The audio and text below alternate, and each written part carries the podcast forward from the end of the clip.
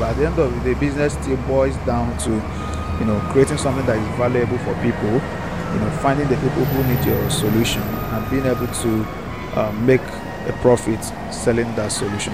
Believe what you're trying to say now, and how can I um, give value?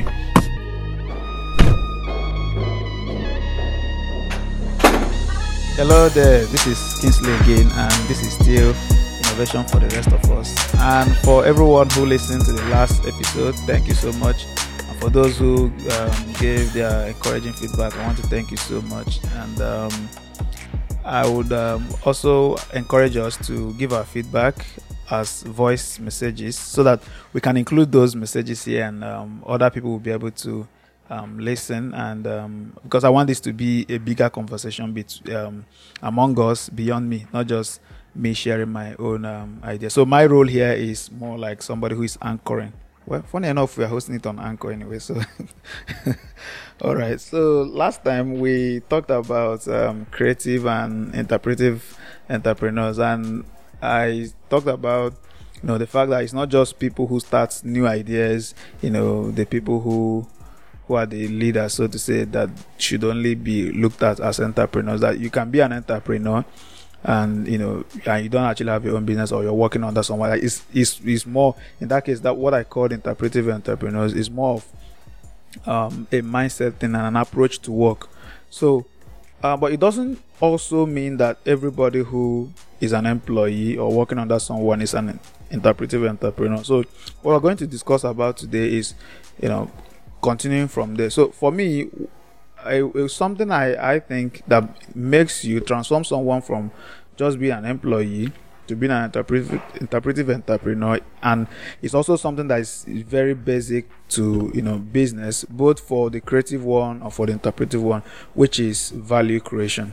Okay, so when um, somebody moves being beyond just being an employee to being someone who is value minded, someone who thinks about, you know, what they're bringing on the table, because generally the, the conventional approach that people have is we tend to think about jobs as, you know, a way to make a living. What am I getting at the end of the day? What's my paycheck saying? And um, so it's, it's more of a taking um, approach. But and then the, the question of what am I what am I bringing to the table? How am I add, or how am I contributing to the bottom line of this business or this company or this person I'm I'm working for? I think is is something that is very important, but something that is, is not um, very often very emphasized. And also, it's something that is fundamental. I've seen in my little experience that it's something that is very fundamental in business. So whether you you are the one running a business, because at the end of the day, the way I see it, business is all about creating and harnessing value. Right, so you come into an environment, you you you look at, you know, what problems exist, you know, how can we solve this problem, and what value can we create for people. No matter what your business model is like, whether you're making your money through advertisement or whether you're making your money um, that from direct sales or whatever, at the end of the day, business still boils back boils down to, you know, creating something that is valuable for people, you know, finding the people who need your solution and being able to uh, make a profit selling that solution. So, and um, as basic as, as as it sounds for business, um, I think a lot of people don't see it that way, because I've come to see that there are a lot of people who are comfortable with the idea of making money even when they're not working for it. So that's where uh, that's why things like Ponzi scheme works here. That's why um, we have people putting online how you can make um, one big amount of money doing nothing at all. Just click on a button and do this one and do this one, and boom, you're making a crazy amount of money. And it, it, it, the trick um, keeps working, because a lot of people don't understand this um, concept we're talking about here, which is value creation. So basically, you can't you can't um, gain something from a system that you didn't put in in a legal way. So except you want to do Yahoo Yahoo or any other, you know, any other illegal means. But if if we are talking about, you know, sustainable income over a long period of time, something you can live on, on or or even something that can be um, even if it's not your first um, means of income, maybe as a side business or whatever. But for the father, is a legitimate means of making money. You can make anything from there except you are giving um you are giving value. And um, I would like to give um, a concrete example of this um, with my experience. So prior to coming to the university, um, between when I graduated from secondary school and when I gained admission, that was um, a space of about two and a half years. I worked at three different jobs. Now, the last place where I worked was a Montessori school. So when I was working there, that was um, the time when I was, you know, really learning um, Android development. So when I got there, um, the school in the school they do um, teach a, a course, phonics. So teaching kids how to pronounce words and all of that. And while there, I I built um, a mobile app for uh, where kids can type in words or teacher can type in words, and it will be um, they will get the pronunciation, anyways. And then shared it to the school management. And um, they loved the the school management loved the idea, and you know, gave it shared it among the teachers to be using as a, as a teaching aid. Now, this is something I could I, I I can do, but I didn't need anybody to tell me. I just came in. I saw, okay, this is something I can do, and you know, it, it will be cool to do, even though nobody was paying me. And I've, even after doing it, nobody paid me an extra. The only The only thing I got was that I got promoted from, you know, to a higher class, because that's okay, this guy have the kind of skills that we need at a higher class. And I was teaching older kids who were, you know, getting ready to write exams. So, um, so that's like, for me, that's like one one example where, um, you know, using what I have or what I can do, I, I did something that there was no direct value given to me, but it enabled me to, you know, contribute to the bottom line. So, now, someone might ask the question, so um, if I'm an employee working for someone, and um, I believe what you're trying to say now, and how can I um, give value?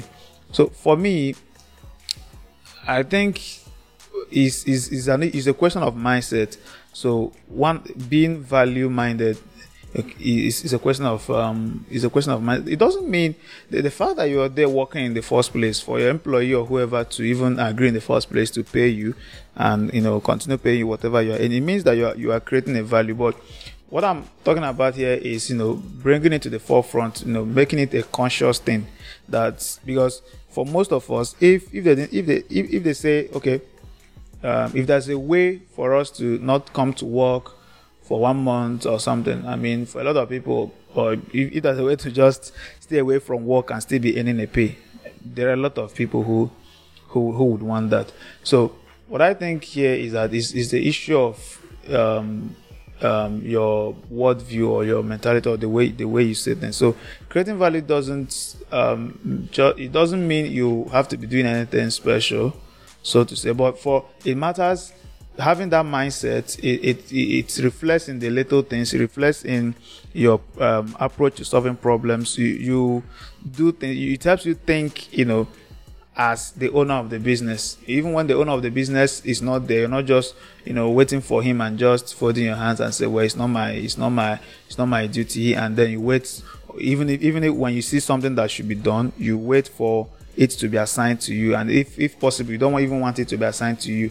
You, you try to dodge your responsibility. So it gives you that. Um, because for me, um, I, I've I've come to learn that that having worked, um, I've wo- having worked at three um, full-time jobs before coming to the university, and then even while in the university doing part-time jobs over the weekend before eventually starting my business, has, you know, taught me so much about, you know, um, work and being under someone.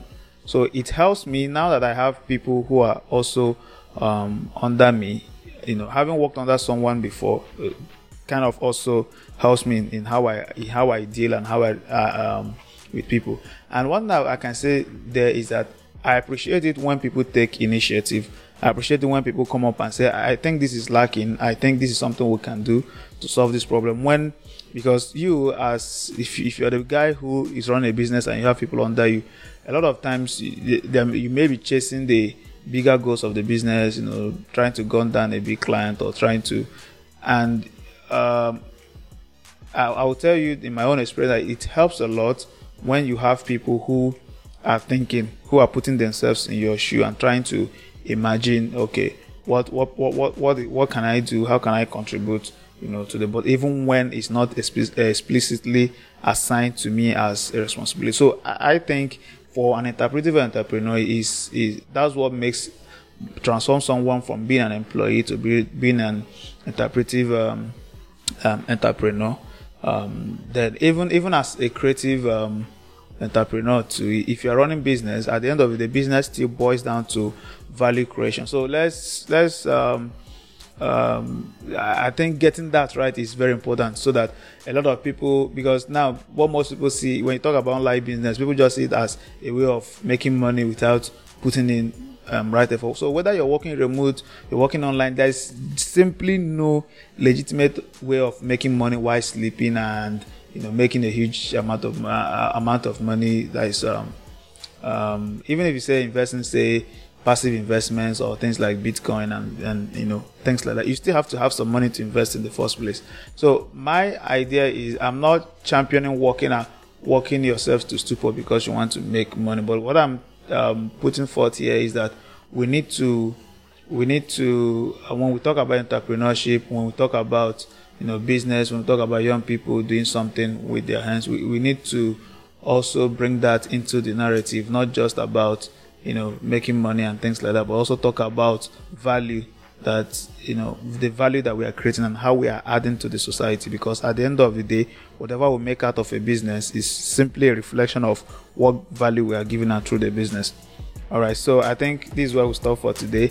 And like I said at the beginning, I will really, I want this to be a conversation. So um, if you are, uh, if you have questions, if you have your own opinion, we, we, we can agree, um, we can disagree to agree or agree to disagree, whichever one.